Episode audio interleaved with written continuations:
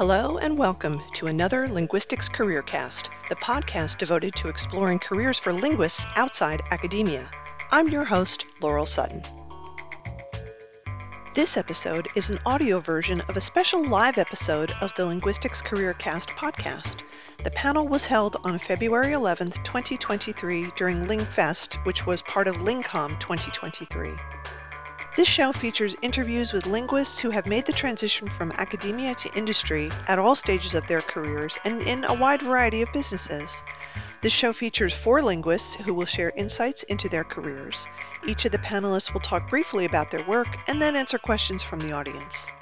Our panelists are Aubrie Amstutz, a product policy analyst at TikTok, Alfonso Sanchez Moya, who's a data linguist at Amazon, Juan Rosas, who's a language access policy coordinator for the city of Long Beach, and Laurel Sutton, a professional namer from Catchword. That's me.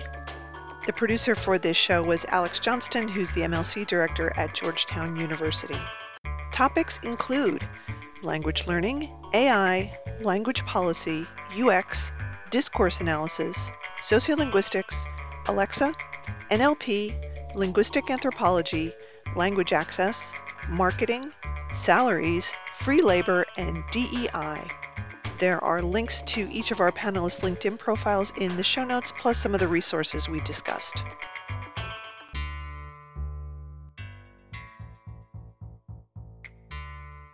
Welcome, everyone. Thank you for taking time out of your day on Saturday to join us. This is a special live episode of the Linguistics Career Cast podcast. Our show features interviews with linguists, as you'll hear today, who have made the transition from academia to industry. And it's at all stages of careers and in a wide variety of businesses, from tech to marketing to education, and a lot more. Today's show features four linguists who will share insights into their careers. Each of the panelists is going to talk briefly about their work, and then we will take questions at the end of the session. Um, for now, everybody's mic except for the panelists is muted. And you can definitely put comments into the chat if you want to. And then when we do have our question and answer session, if you'd like to um, be unmuted, you can ask, or if you just want to put your question to the chat, that's okay too. So I'd like to introduce our panelists today. We have uh, Aubrie Amstutz, who's the product policy analyst for TikTok, one of them. We have Alfonso Sanchez Moya, who's a data linguist at Amazon we have Juan Rosas, who's a language access policy coordinator for the city of Long Beach. And then me, um, my name is Laurel Sutton. I'm a professional namer uh, and my company is called Catchword Branding and I, um, I name things and I'll talk about that later. So to get started, uh, Aubrie, please tell us about your journey from academia to industry. Sure, thank you so much for having me, Laurel. So my journey, I think, has been very unique as maybe we hear from a lot of folks have very different journeys. Um, I think I've kind of flip flop between wanting to be in academia and industry several times. Um, but I've always just been really interested in language. Uh, I started out in literature and creative writing. Um, I think I, I've always had an interest in how um, choices in how to express something can change the way that something is received. And I think that that that sort of uh, theme is is has been present in all of my work. Um, so starting, you know, studying poetry or screenwriting, something like that, you have to be very precise in your word choice, um, as well as thinking about uh, what you're trying to accomplish with those words. Um, and I think that that kind of attention to detail uh, to language is something that linguists really develop and, and can be relevant in so many areas. So um, yeah, I started out with literature and creative writing. Uh, I took a minor in French in my bachelor's. And before diving into what I thought would be a creative writing career, I decided to go abroad and teach English um, and learn uh, or get a little bit better at my French. Um, and so once I was there, I, I, really started to fall in love with uh, the process of language learning and kind of the psychology behind it. Um, but I didn't quite know what I wanted to do with that. Um, and so I came back and I started working in technology. Um, I worked on like project management. I was a communications analyst. So I worked on kind of organizational uh, change, um, you know, which is kind of thinking about language and how it can affect uh, the success of a project, a really large project, when you're trying to transform, you know, the day-to-day uh, kind of lives of a lot of people. The way that that is communicated and handled is very sensitive and can really, um, you know, like I said, have a big kind of effect on the success of the overall project. So that was really interesting. Um, but while I was doing that, I was also kind of following up on what it would look like to work in language learning. Um, I was still really interested in technology. And so I was thinking about how to um, you know, improve the technology that we have uh, for language learning. And that led me to uh, decide to go back to academia and get my master's. Since I didn't have the formal linguistics training in my bachelor's, I thought I, I needed to kind of um, get a little bit more exposure there. And so, uh, and it also helped me kind of um, decide where I wanted to focus.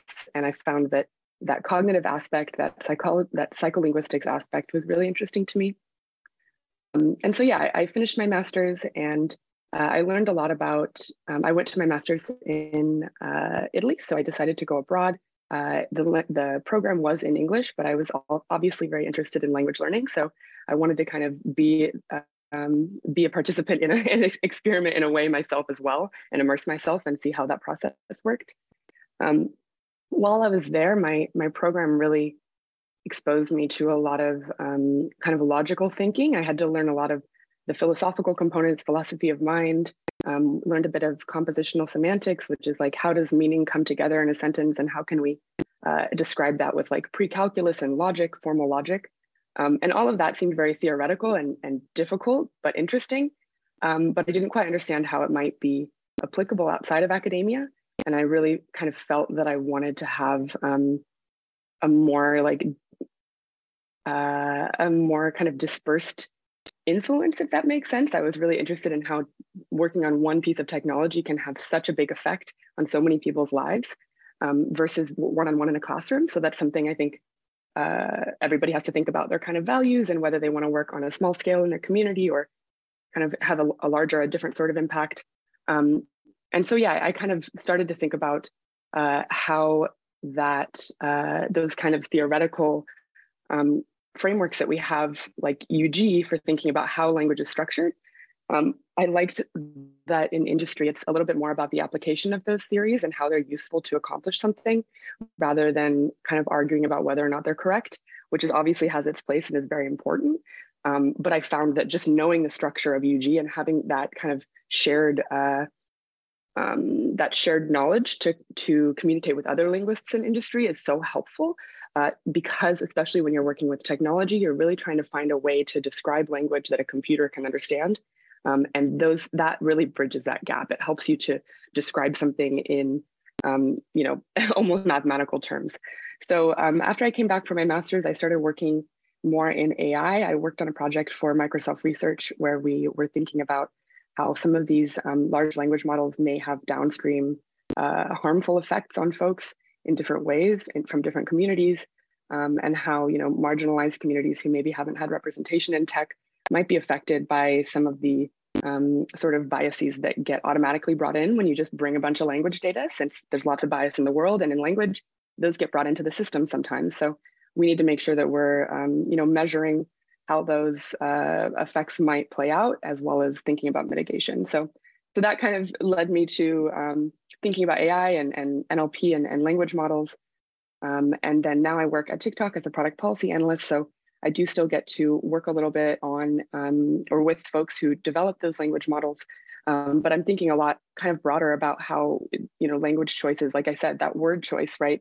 Um, the word choice of the UX of the, the small little you know copy that you give a user and how that affects whether or not they report a problem or whether you know they feel that they get the support they needed if they were running through a difficult time rather than um, maybe uh, you know punishing someone maybe they actually need to be redirected to some support. So some very small um, changes in the way that you frame something and, and those few words that you you communicate with your user can really change like stigmatization and all kinds of different things and have these really big effects. So that's um so now I'm in a place where I kind of see like many of these different areas coming together and I and I get to like um have a, a more holistic uh, view of the product overall and how the language functions in it. Um, yeah, so that's I think that's maybe a enough of an overview from me for now.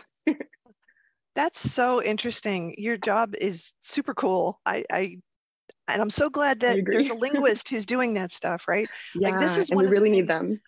Eh, so this is one of the areas that I think linguists are, are especially well suited for because as you say, it's just one word, but that word can have such incredible far-ranging effects. And I don't think it's an area in my business anyway that I've seen engineers be particularly good at, even though they mm. think they're good at it. It's just a different skill set.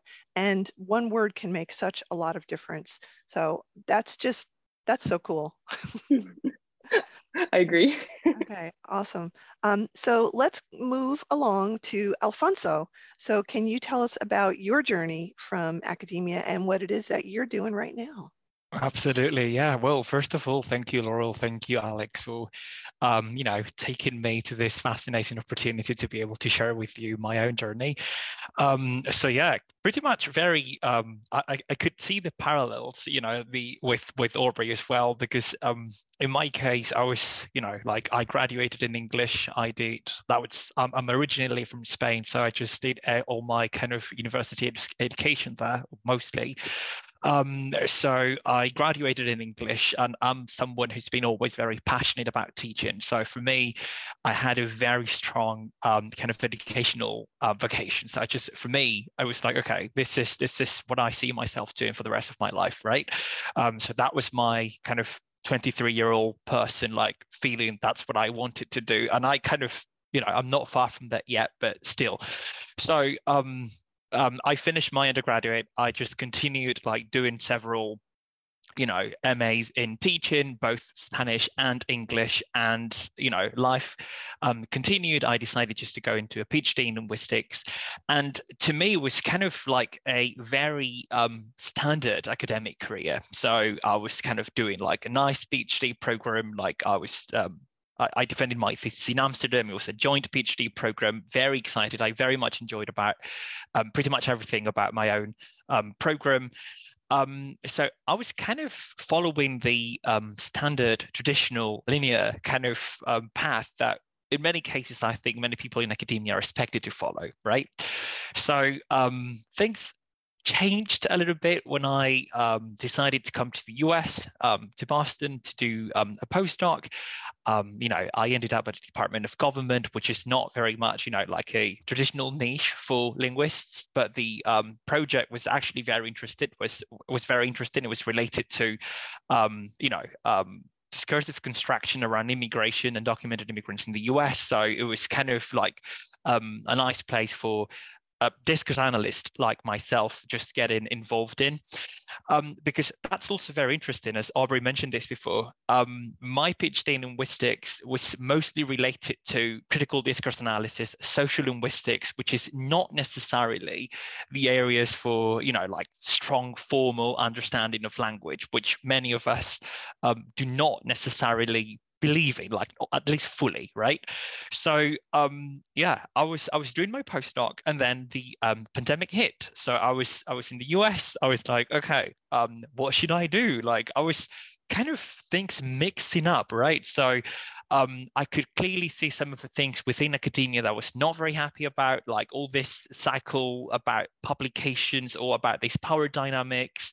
Um, the, the fact that many fellow academics I could feel they actually had to follow their academic lives um, and actually build their personal lives around that. So for me, that has never been um, like a priority. So I've always kind of driven myself by personal choices, uh, things that happened in life more of an emotional level, but not necessarily as a, um, you know, like letting academia kind of mold my shape regardless of uh, whatever happens, right? So, um, you know, like I was um, here in the US, um, I was like, oh, um, Boston is definitely not a place in general for um, discourse analysts. Um, you know, it, it's not necessarily a very strong place when it comes to the type of linguistics that I've been doing so far. So, uh, you know, I was my priority was to stay in Boston. I was just, you know, I, I really wanted to to be in this area. So um, then I bumped into the first edition of the LCL, and it was like, oh, let's see what's going on. Let's see what else we can do as linguists, right? So um, those were like fantastic three weeks. Um, um, Alex, Laurel, Nancy, many more people um, I met there. And I had the chance to get to know what we can do apart from being in academia. So for me, that was a life changing experience. Like as, as Aubrie said before, um, you know, this idea of recognizing patterns, being able to um, actually contribute to the analysis of that very rigorously coming from this methodological framework that we have in academia right? So um, i was just taking those you know three weeks intense three weeks of different changes of uh, you know what else i can do. And i made some changes on my linkedin and you know all of a sudden um, i got a call from from amazon just um, offering like oh um, we've got this position. It's um, data linguist it's machine learning artificial intelligence data linguist would you like to give it a try so i went all in thinking I was not going to get it. Like I'm an academic. I'm not really someone who can actually go through this immense cycle of interview. So why why would I get it? You know, my experience in coding was not very vast. Um, I had worked in online discourse, but from a more of a qualitative approach. So it was it was like, oh, I I don't I I'm just going to try. Let's see what happens. Let's put all this into practice, but I'm not going to get it. So turns out that I got it and it was like okay so all these tips all these things that i learned from the um, boot camp that we had very applicable i could actually put them to use like straight away and yeah um, i i got an offer uh, that was december 2021 um, i had to do some teaching thing to finish my postdoc duties. So I asked them to, I had to negotiate start date, etc., etc. And May 22, I started in my role. And very briefly, we can elaborate later if you want. Um, but I'm basically um, kind of building grammars for Alexa to understand interaction between, you know, kind of it's NLU understanding. So it's, um, you know, natural language process and, and understanding in Spanish, which is my first language, and pretty much kind of dealing with um, the interaction between different users and Alexa, different requests or different bugs, you know, things that get like not really communicated across. Um, so yeah, that's that's what I've been doing for the last 10 months in a very interesting kind of setting around the tech industry, as you can imagine. So I'm one of the few people that so far escaped layoffs. So we, we don't know if that's going to be um, continuing or not. But um, yeah, that's what I've been doing for the last 10 months. And um, I think we can wrap it up there and we can continue afterwards if you're interested. Yeah.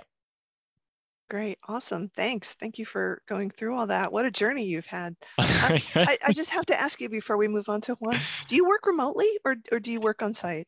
I actually, um, part of the office is here in uh, Boston. So our oh, team is split Italy and Boston, but um, I actually have the flexibility to work to the, you know, from the office some mm-hmm. days, also work from home some other days. So yeah, it's hybrid kind of thing. Okay.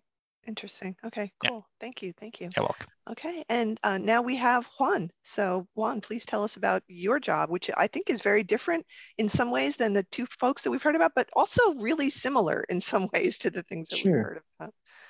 Yeah, so I've been thinking of like how to begin. um, and, and for myself, I think it's important to start 100 years ago. So 100 years ago, my great grandpa uh, first came to the Mexico. First came to the U.S. from Mexico, um, uh, 1923, 24, around there, um, as a monolingual Spanish speaker. Um, three generations later, my generation is mostly English speaking. Um, I would say I'm the only one of my generation, so my siblings and cousins that um, like confidently speaks um, and uh, you know can hold a conversation uh, in Spanish, and that was something I had to like fight for. Right, I did not grow up speaking Spanish, um, even though my right my parents were bilingual, my grandparents were bilingual, um, but just a lot happened from my great grandpa stepping foot in the U.S um, the kind of discrimination you know that he faced. Um, you know, my grandma talks about growing up uh, uh, in um, here in, in LA, and uh, she went to school in, in the 50s, um, elementary school, and just kids making fun of her, uh, her accent, her brown skin, you know, her this, her that. Um, um, my and during my mom's time, so you know, my mom talks about uh, the doctors prescribing to her not to speak to us, my uh, in um, in in Spanish, so as not to confuse us, which, as we know, is not sound linguistic advice. Right? It makes absolutely no sense. Um, but you know, so so it's really kind of looking at at, at all of that um, and how did I even get into linguistics to begin with was, um, I mean, I started taking Spanish in high school. I got really in, in just interested in language learning um, in general. Um, but there was also like an aspect of like identity um, that was, you know, relevant to that is like, well, who am I? Like, you know, other people are telling me I'm not Mexican enough or I, you know, for not speaking Spanish. It was really, there was a lot of internal kind of like, um, identity issues. I mean, as you can imagine, right? High school also, but but it was just there was a lot kind of going on. And but I got really interested into language learning. Um, I majored in Portuguese at UCLA um, with a minor in linguistics, um, and it was while I was at UCLA that I found. Um, I, I, the, the, I think the one thing in linguistics that I really kind of grabbed onto was um, like uh, linguistic anthropology, um, sociolinguistics, right? Really, uh, kind of the examination of of um, just the role that language plays in in society at large.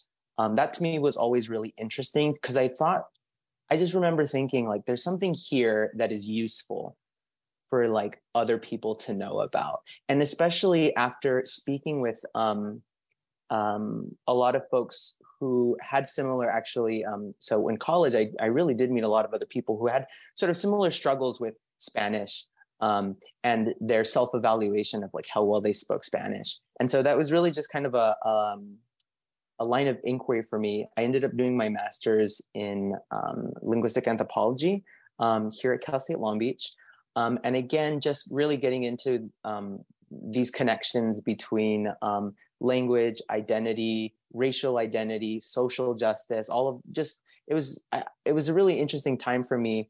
Um, however, I was planning on doing um, the PhD. Like that was my plan the whole time. I was like, okay, I'm going to do this master's program because I want to get into a PhD because that's what I want to do. Well, I met um, just through some of my my own networks here. I met somebody who worked um, at the Office of Equity here for the city of Long Beach, um, and I was just really interested just because um, I, I felt myself wanting to get involved in like um, social justice type issues and just issues of equity. And she was telling me, oh yeah, we do, you know, we have blah, blah, blah, blah, blah, blah, language access, blah, blah, blah. And I was like, language access, please tell me more about that. I never, it was the first time I heard the word um, or the term and she kind of explained to me um, you know what language access was that um, basically that there was a whole role at the time it was somebody who was working part-time but whose job was to make sure that the city was um,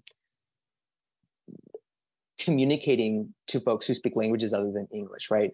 Um, that our programs and services um, that the city offer are available to everybody um, not just those who speak english. And so this was really kind of I, I, just remember thinking it was really interesting and saying like i don't know how i can help you but i'm pretty sure i can help you. I'm i work I, i'm a student at the linguistics department we have a bunch of really smart people there I, like i'm so sure that there's something that we can do i don't know what but that's kind of all it was i was like i want to get you all in the same room so i got um, my advisors at the time um, the staff from the Office of Equity just into the same room. I was like, what can we do? How can we be of service? And luckily, my mentor was also, um, uh, she was great about. It. She was like, yeah, like let's meet. There's got to be something that we can do. And so what we ended up coming out of that was a project that we um, we had our students enrolled in a language and social justice class um, uh, go to city sites um, and just they had a little rubric just examining how language accessible these spaces were. They um, they uh, spoke with staff, right? Asked them questions like, did they know that this that the city had a language access policy? What the policy was? Um, and then the I mean the results weren't great, right? We had students go all over the place, and they found that um, uh, staff didn't know. Like, um, and it, I mean, people. Yeah, it was it was it was just what it was a different time, right? It was like I don't know, I guess six years ago at this point.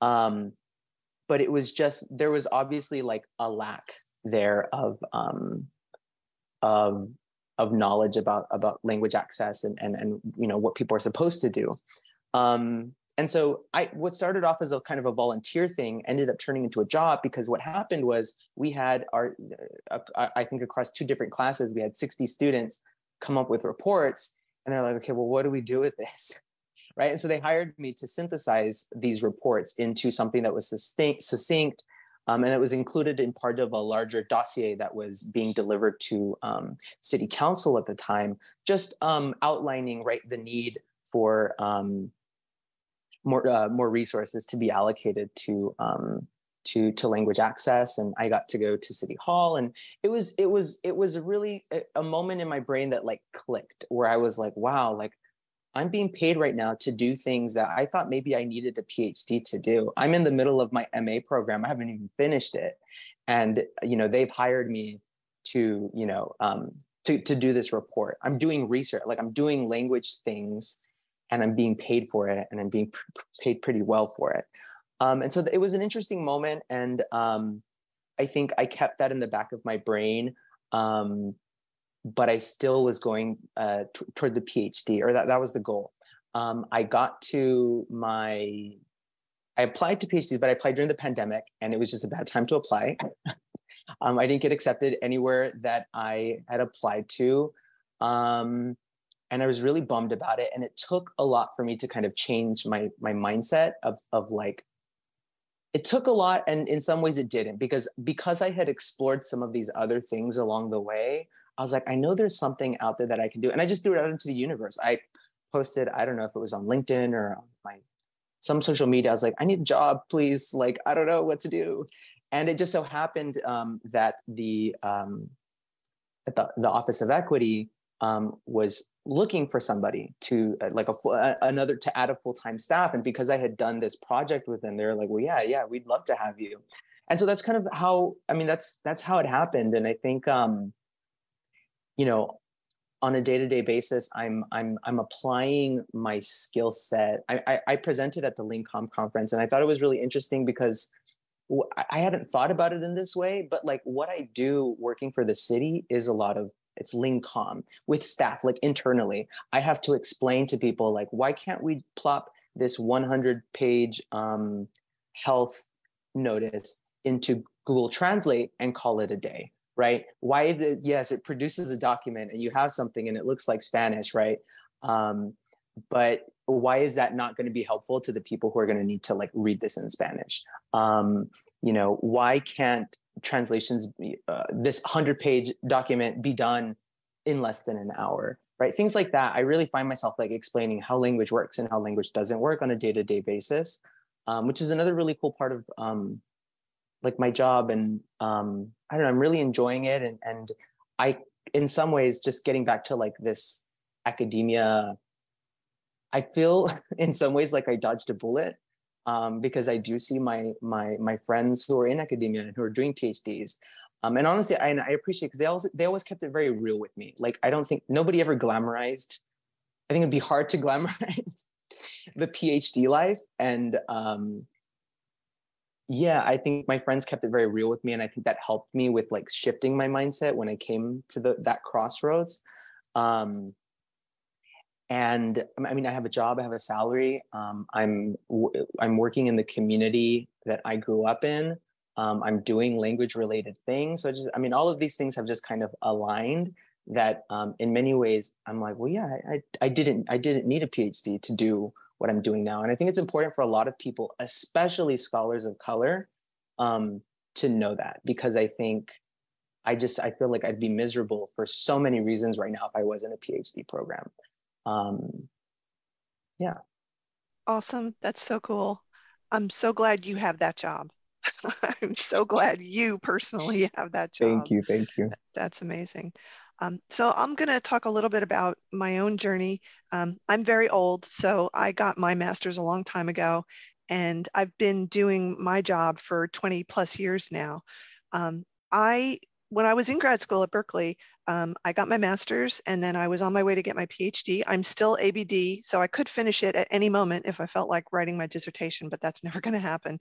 Um, I realized that academia was not for me because of all of the reasons that you guys have talked about already the not being able to kind of choose your personal life not doing things that were meaningful and also i'm not suited for teaching and i think that's something that people need to sort out as they go through it like it takes a certain skill set and personality type to be a teacher and i'm not that person Um, so I fell into my current career kind of by accident because I had a friend who was in the department who worked for a naming company in Berkeley.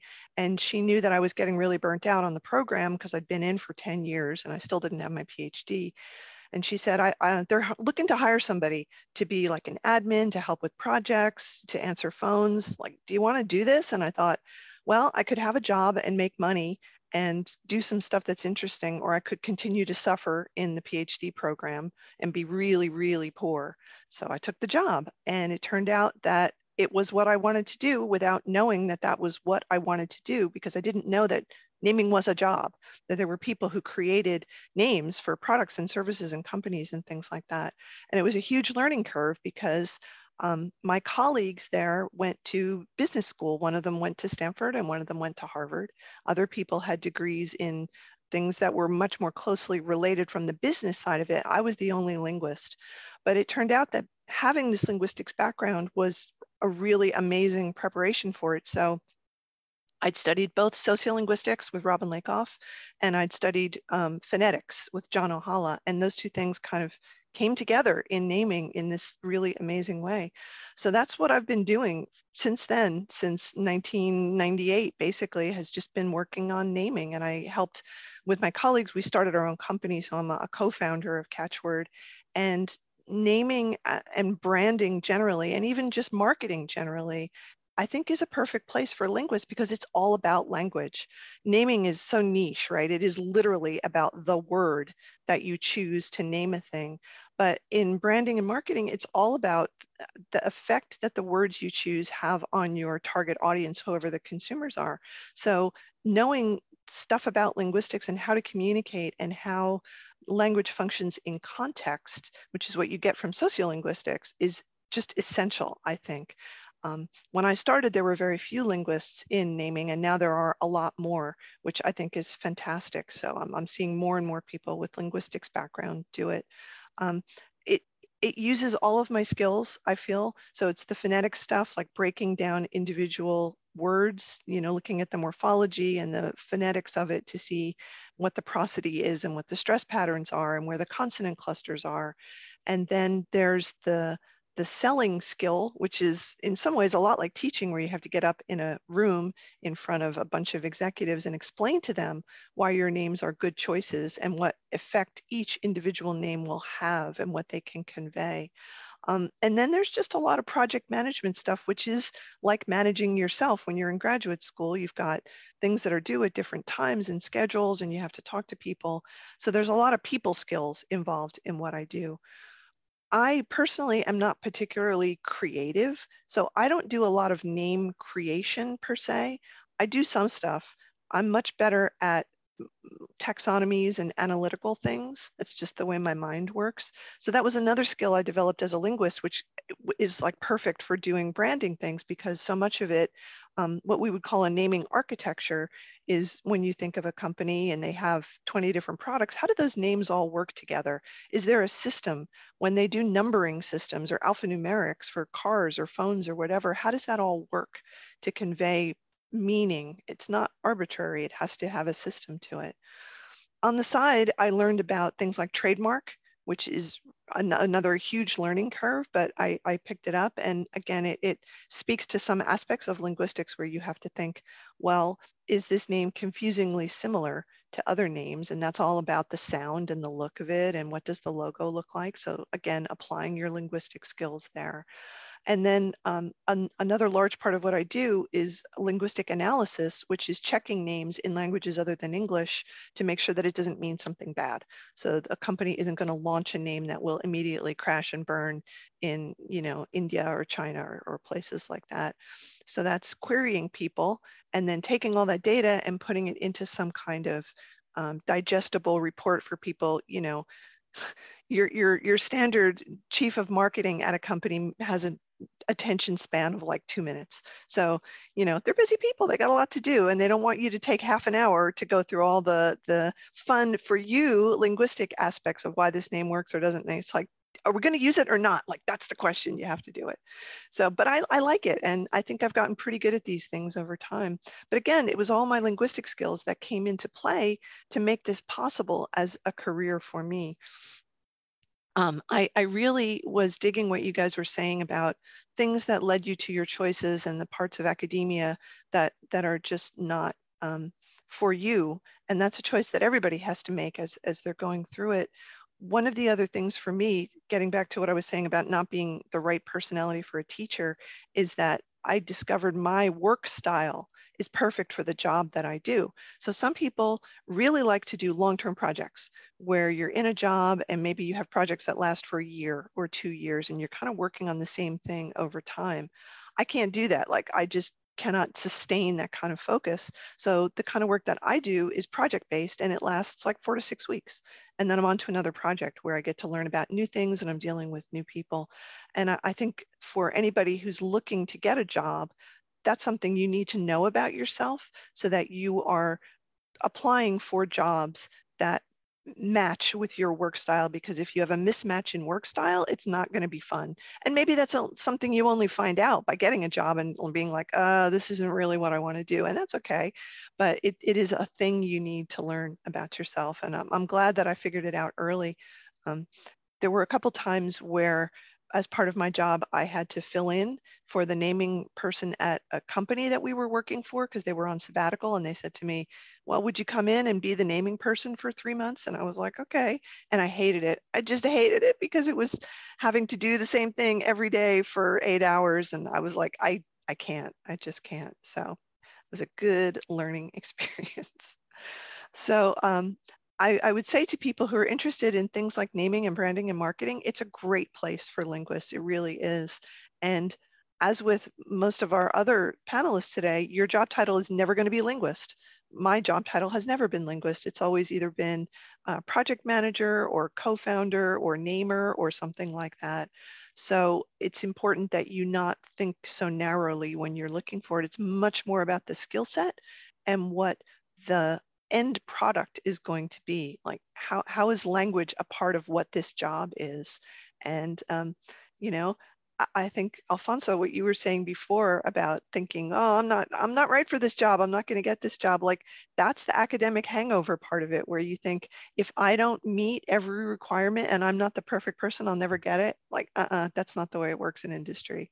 Like you you just have to have a um, you know a, a, a chance I could be the right person for this job if it looks like it's a good fit. So I'm going to stop talking and I'm going to throw this back to our panelists now. I, I, I, know some of you have talked a little bit about this, but I am very curious if there was a, a specific um, experience or a point where you just said, I have to get a job that's not in academia. Like you just knew that it was going to be one or the other. And I, will say mine came, as I was describing before, when this job opportunity came up, um, it was really clear to me that I could not continue in academia for all of the reasons we've talked about, that it was just too difficult. I'd been there for too long. I was burnt out. I didn't have any money. I didn't have any support. Like I didn't have fellowships. I had financial aid and I knew I was going to be paying those student loans off forever and ever and ever. And I just, it was like, you can come work for this job. And at that time, this is 1998 ish, the salary from my job was $60,000 a year, which seemed like more money than I'd ever seen in my entire life, uh, coming from a real blue collar background. And I thought, of course, like it's so obvious that I should be taking this job. And that was it and I never really looked back from it. So uh, I was sitting in my car, parked outside after I'd had my interview, and thinking, what if I get this job? And, and it was at that moment that I knew that my, my path was set. So if we could go around, maybe Aubrie, we could start with you again. Um, if there was a point or whether maybe for you it was a more gradual thing. Yeah, I would say that um, I don't know if I've, I think I've reached that point now, um, but I think that there's still always this little piece of me that's like maybe I'll go do a two-year PhD in Paris. I just I, I think I still have that that kind of little, you know, itch um, somewhere in me. But I think that the LCL program, as Alfonso was saying, was so so important, and so I would maybe pinpoint that as um, as a time when I was really doing you know my soul searching after finishing my master's. Um, just uh, I had also applied to PhDs during the pandemic, so I had that same experience. And you know they weren't there wasn't a lot of money floating around in universities at that time because nobody had been attending. So it was a really tricky time. And that so that did kind of force me to um, to think about my other options and and what i really and i think the lcl program really helped me think about what i wanted to get out of it. Um, and i had to be kind of honest with myself about whether um, you know i was attracted to the sort of prestige and maybe the the glamorized you know idea of it versus what I was really going to get out of it. Um, I still love the idea of working on an in-depth project and getting kind of a bit more breadth, but I feel like for me that stems from not having done a linguistics undergrad. Um, so I still feel like there are these areas that I never really got to explore. Um, like sociolinguistics, I've mainly been learning on the job. Um, and I sometimes I feel like I don't have the foundation there. Um, but I definitely uh, am happy with my choice and I I think based on what I've kind of read and and learned about the PhD system here in the U.S., I think it wouldn't be an option for me at this point um, because I am a little bit more kind of aware of toxic work environments. Um, and I think at this stage in my life and just my age, I don't know if I would be able to um, accept that kind of unquestioned hierarchy. Um, and I think also I'll, I'll recommend here uh, another linguist. Um, the book Cultish is really great. Um, Amanda Montell. So she's written a couple of books and she has a podcast called Sounds Like a Cult. And there's um, and they go through different aspect, different things in society. So everything from like Starbucks to you know Swifties to uh, the Supreme Court. And they have an episode on academia. Um, and once you kind of like recognize some of that that those aspects of the kind of culty behavior, um, it's really hard to unsee them. And I don't know if I would be able to kind of unquestioningly accept some of those expectations any, anymore. Makes sense. Uh, Juan, what about you? Was was there a moment, or was it gradual for you? So for me, I think part of that moment, it was like I think several moments, but really definitely the landing the um that uh, uh, what's the word consultant role with um, the Office of Equity while I was doing my master's, and um, you know at the time as a master's student, right? Um, I don't remember exactly how much it was, but I think it was like fifty something dollars an hour, and it was like a hundred hours of work, right? I mean, that was a lot of money for me. I was like, what the heck? Like, this is crazy. Like, this is a lot of money for like something that will be so easy for me to do um, so I think that was the first moment. And then the next moment came um, in the wake of having been rejected from PhD programs. I actually had somebody reach out to me. Um, somebody had recommended or had shared my resume with somebody, and um, it was a language access role, but working for the state of Oregon. Ultimately, it didn't work out. But this person um, just was interested. I mean, they reached out to me, right? I didn't have to apply. They were like, "Oh, we're looking for somebody," um, and the role would pay. It was like upwards of one hundred and ten thousand dollars a year. And again, that was another one. Was like, wow, somebody thinks right now I'm worth more than a hundred thousand dollars a year. I was like, that's what. Like, I had, I just hadn't conceived of that as a possibility, right? So similar to what you were saying, Laurel, I, I just really related to that, just like an amount and being like, wow, like I can be making a lot of money, like you know, um, doing something that is interesting to me and fulfilling. So I think it was a it was it was a mixture of all of those moments. I think that where I was like, yeah, I don't I don't think I want to. I don't. I had been rejected from the PhD programs, right? But then also I was like, I don't think I even want to reapply or right. That I I it, it was just that moment of just being like, I don't want I don't want to do a PhD anyways. um, yeah.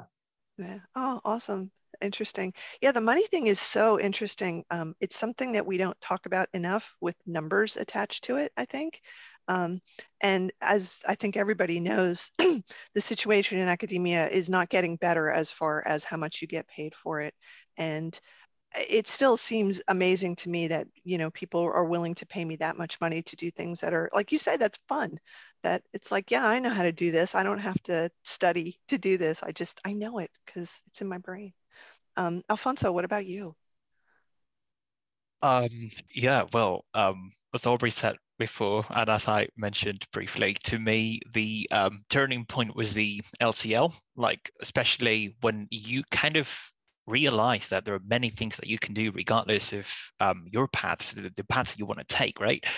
Um, and actually, I think it's also important to share that I I don't even know. Like Aubrie, you mentioned this before as well, but um, I'm not even sure if this is what I'll do till the you know end of my life you know like I, I don't know but for me something very key is that getting away and breaking away from this linear kind of path that is expected in academia once makes you realize that, well, this might be more cyclical. Like I may be doing this for I don't know how many years. I may go back to academia after all.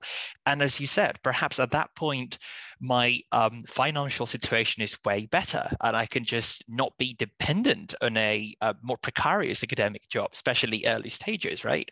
So um, to me, um, that was a key moment. And also after these um, months working here, I've learned to create the boundaries that that's not something I had when I was, um, you know, fully considering myself part of academia.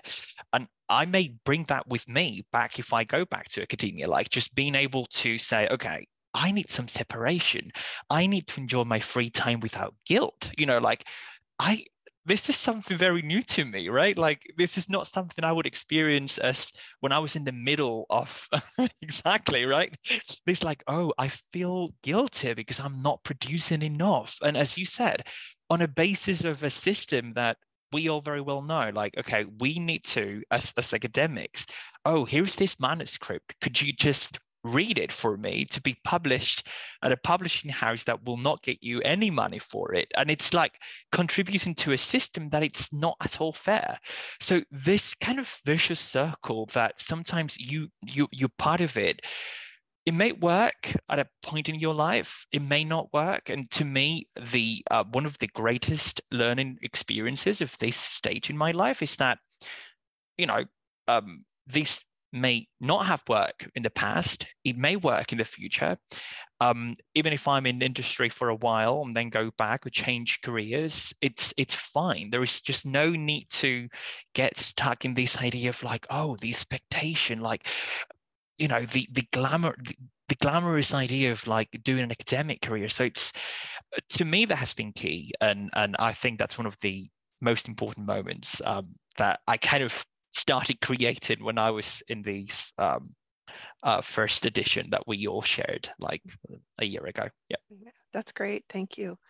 So we have some time left. If we go over a little bit, I, I think that's okay. We don't have to cut it off just um, at the top of the hour. So um, Alex Johnston, who I neglectfully did not introduce earlier, who is the um, director of the MLC program at Georgetown, is very nicely producing for us. So Alex, are there any questions that are coming from the audience? This is the time, folks, if you'd like to ask a question. I did have someone ask me something on chat, so I can bring that up unless um, there are other folks who want to talk. I'll read aloud a question that came in from the chat, if that's all right. Yeah. Thank you to all panelists for sharing your personal experiences. I'm wondering about your thoughts on why, when it comes to diversity, equity, and inclusion, language based bias and discrimination seems to get less engagement than, for example, gender or race related issues. Hmm. I think that's I think that's interesting. I, I think so. Um, I'll say like as somebody who's working in an office of equity, um, we are doing. I think we're doing a good job, and we we could be doing better. Um, but I think just by having like language access there and thinking about, um, I make it a point, right? Again, I really see myself as a linguistic anthropologist working in government. So in our trainings and things of that nature, I'm always referring back to um, you know things that i've learned about linguistic discrimination um, from a linguistic anthropological sort of standpoint. So i weave that in um, and i see other folks on our team weaving in also uh, just things related to like gender and um, and and race especially. Um, so i'm not sure if i would say like on a grand scale if if if language related discrimination is getting less attention um, but also that I may I may have my own bias there because I'm all about right uh, language and uh, that kind of discrimination as, as, it relates to to language. So for me, it's all it's consistently part of what I'm doing and, and what I'm bringing to spaces.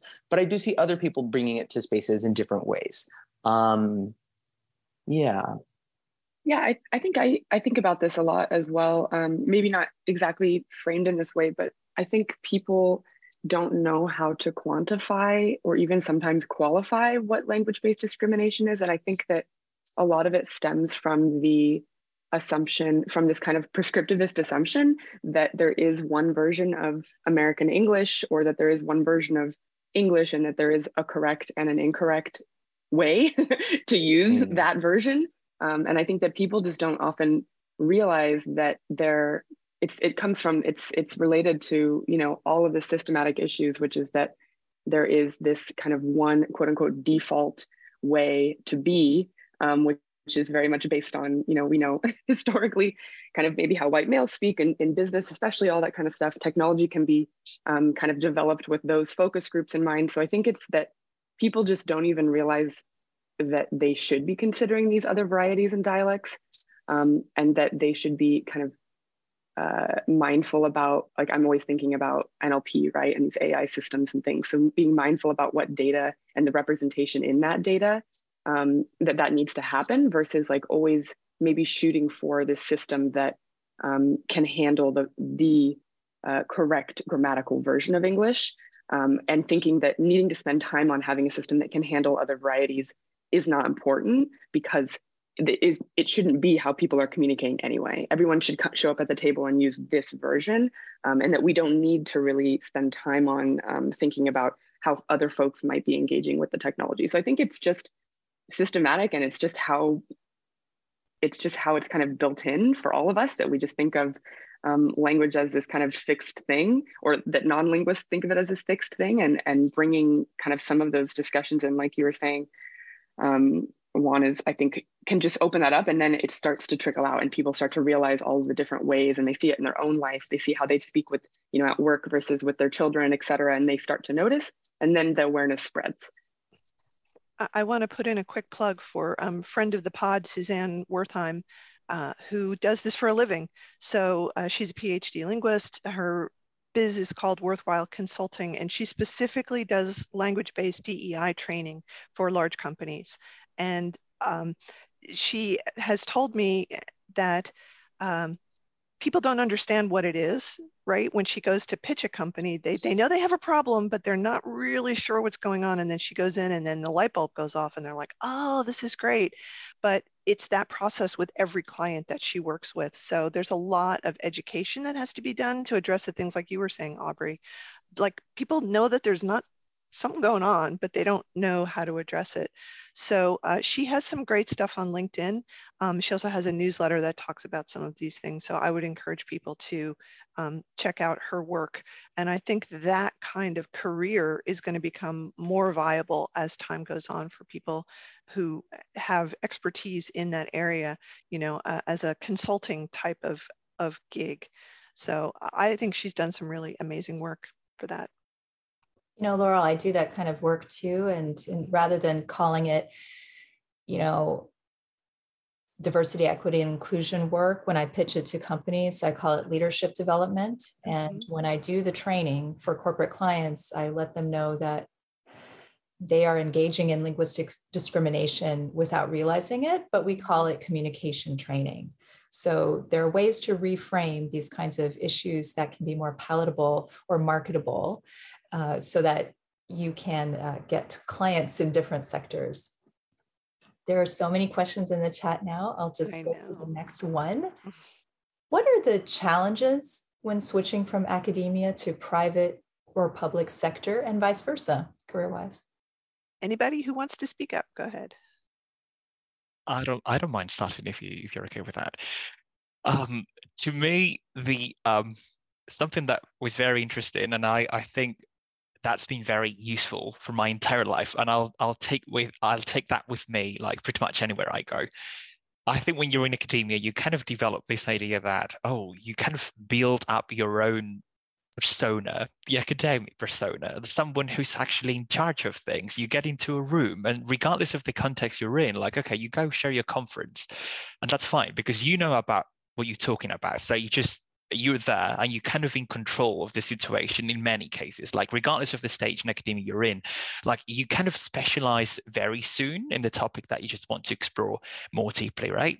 So to me one of the main challenges was just kind of understanding that when you get into a corporate kind of setting you're just a little thing there, especially when you arrive, right? Like it's like, oh wow, there are so many people around me that know so much about so many things. This is an exciting opportunity to learn a lot from from all that.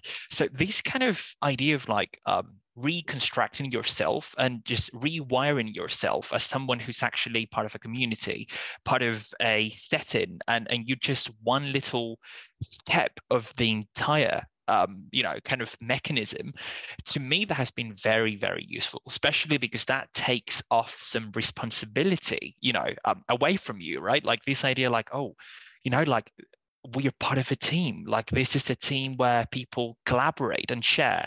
It's just not on me, right? So um, that has been a challenge, especially, and um, that might be my case, different to um, different panelists here, but uh, I kind of developed an academic career for, for almost 10 years, like um, between PhD, postdoc, etc. So getting rid of that has been one of the greatest challenges and also one of the greatest opportunities, learning opportunities for me. So yeah, I, w- I would actually say um, that was been uh, that has been the the most obvious for me. Um, I would I would just add I think so similarly I had to uh, rewire I think how I how I wrote and presented information. Um, I think that was the biggest challenge. Like my one of my supervisors told me like point blank like Juan, you sound like you're writing for academia and this is for the community. And that was just a moment where I was like, oh wow, like you're right. Like this is not if I'm going to be about accessibility, right, that has to be just something else that I'm thinking about is like, how am I, how am I writing, you know, um, I think that's just been a really, a, a big thing, just even how I speak about things and like the language of, um, of, of the city of working in a um, in local government it's just such a different language than being in academia and the things that people and there's different buzzwords. I think that was kind of like another thing that I I've, I've had to um, not struggle with, but it, I mean it was definitely there was a learning curve for sure. Um, so I think for me that has been just an interesting part of that transition.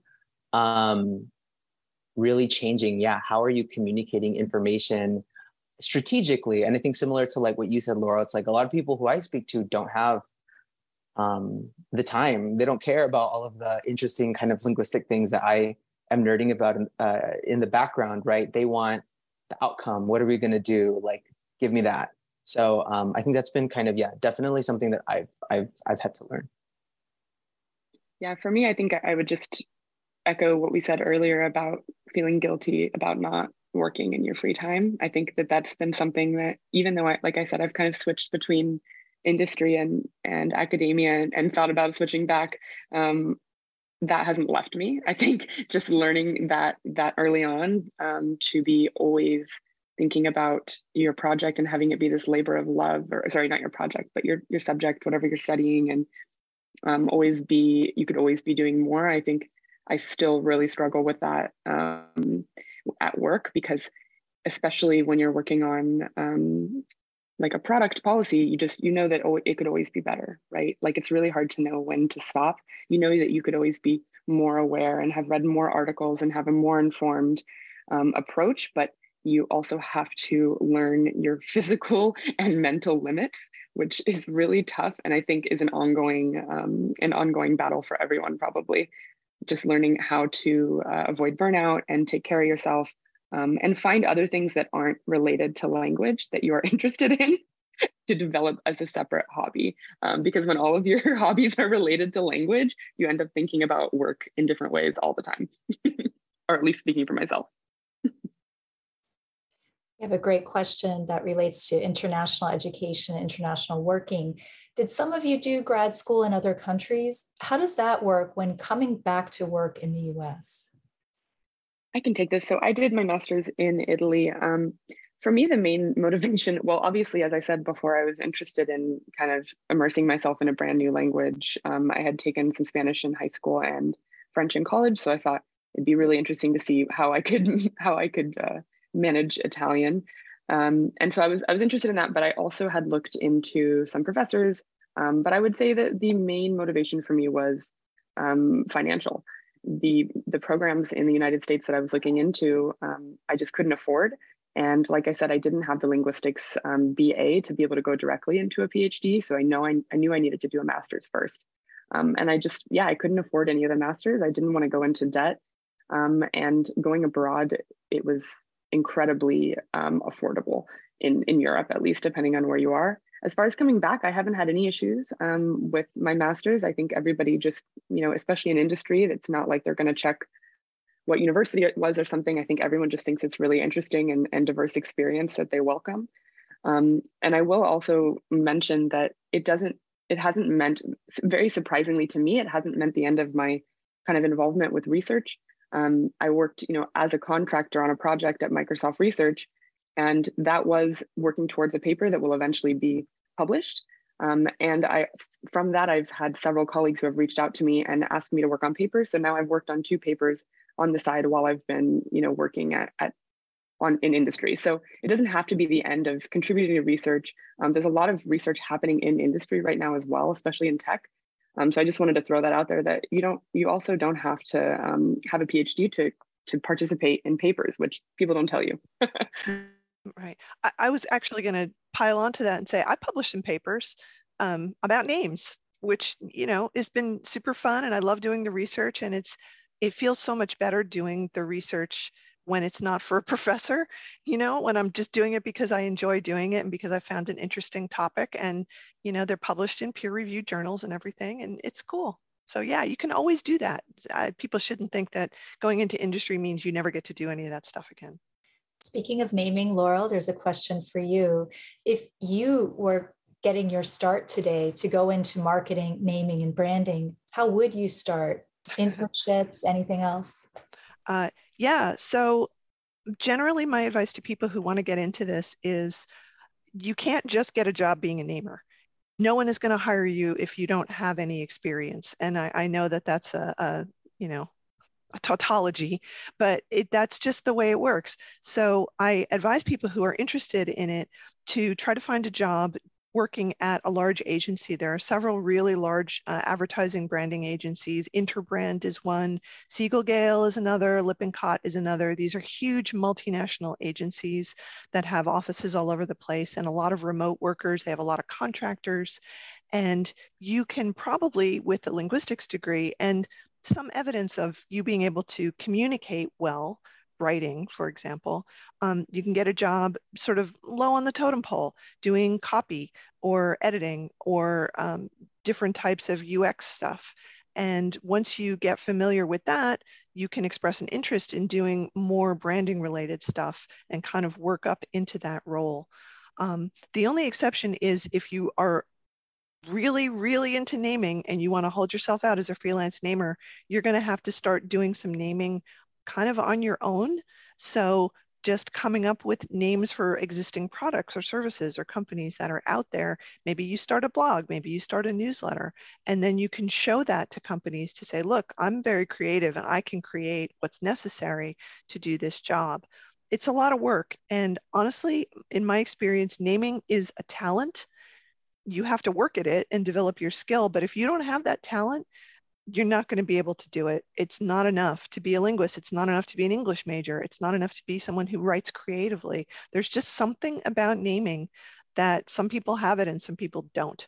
And trying to do it is the way you're going to find out if you can do it. Um, a word about what it is like to do naming.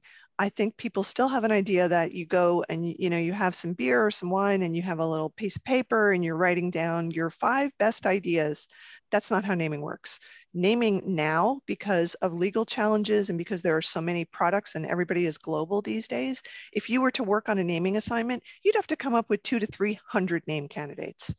And that's for every project. And they have to be different. You can't just have 10 names that are like one letter different from each other. It has to be 200 really good and different names. It's a ton of work. but that is the reality of it. Um, they do have internships at some naming companies. Uh, I would always take a paid internship, don't do work for free. you know, uh, that's another lesson that I learned from academia. Alfonso was talking about that earlier. Don't do work for free. You should get paid for your work. Volunteering for stuff, don't do it. Just don't. You deserve to get paid. All that reviewing papers for free stuff and editing for free and all the rest of it, generally don't unless you feel really strongly about it or it's a cause that's close to your heart or something but people should not be asking you for free labor. You should always get paid. Um, I have one question that was uh, sent to me in chat, which I would like to address really quickly. And Alex, I would love for you to talk about this a little bit too. Um, hold on, just scrolling back. If linguistics education focused as much on industry applications as it does on academic applications, which changes would you expect to see? Or do you think the current system prepares students enough for both pathways? and I would say, no, it does not. Absolutely, positively, it does not. As far as the changes you would expect to see, it systematic. It has to be systematic. So Alex, can you talk a little bit about what you guys do at Georgetown? Because I think you you are pretty unique in that way. And it's a good model for what other linguistics departments could be adding to their programs. Georgetown has invested in my position. A position exists in the Department of Linguistics for career management. And that's what I do. I direct master's programs, which is a key educational level in preparing students for jobs outside of academia. And I also direct career management for our department. And that means that I teach a full semester credit bearing class on career management and careers for linguists. And we delve into pathways, we delve into how to position yourself competitively for these different jobs in business, government, nonprofit, tech, and media. We do the work of learning about these positions through informational interviewing. That's your first step through polishing your LinkedIn, as Alfonso did to attract recruiters. We practice every step of resume writing, cover letters, interviews, networking, and more. And in addition to that, from our amazing professional community of linguists who do work beyond academia, I bring those people in to talk to our students, just like we're doing now and have them talk about their the steps they've taken to make that transition from classwork to career. Beyond that, we also have a linguistics career mixer that I host, which brings together linguists such as these on our panel to interact with students both virtually on Gather and also physically in person at Georgetown. So there are a lot of ways that we can support students learning about career pathways. It doesn't have to be a high level of investment in terms of funding a position. It could be somebody who is just gathering some data about where alumni work and honoring those different pathways, showing that there are amazing placements of graduate of students who have graduated with BAs, masters, and doctoral degrees in linguistics, all out there they're in government at all levels. They're in business. They're in naming and branding and marketing and working in tech everywhere. We're, we're kind of out there all over the place. So even just keeping that data and keeping your alumni close is a way to support current students because you can tap that alumni talent and bring them back in to give talks. Alumni and the rest of our linguistics career community are so willing to give back because we remember how it was so difficult to pave that way for ourselves and we want to help others on that pathway. So I, I feel very passionately about this and, and that's why at georgetown we do a lot of outreach and we really support our students in finding whatever next steps suit them and whatever career pathways fit them.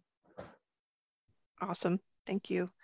Um, I think we should probably wrap it up. Um, there was one last question which I, I, put a reply to in the chat, which is a question always asked. Do you have to have a master's or a PhD, or can you just get a job with a BA? And my answer is you can get a good job with a BA. There are lots of opportunities for people with bachelor's degrees. And you can always go back later on if you want to. if you feel like it. Sometimes your employer will even pay for it. So uh, I would like to wrap this up. We went a little bit over, but I think it was worth it for the questions that we had. Um, I want to thank our panelists again for taking the time to be here with us. Thank everybody who, who stuck around and asked such great questions. And um, please stay in touch with us at the Linguistics Career Launch. You can go to the website and sign up for our mailing list.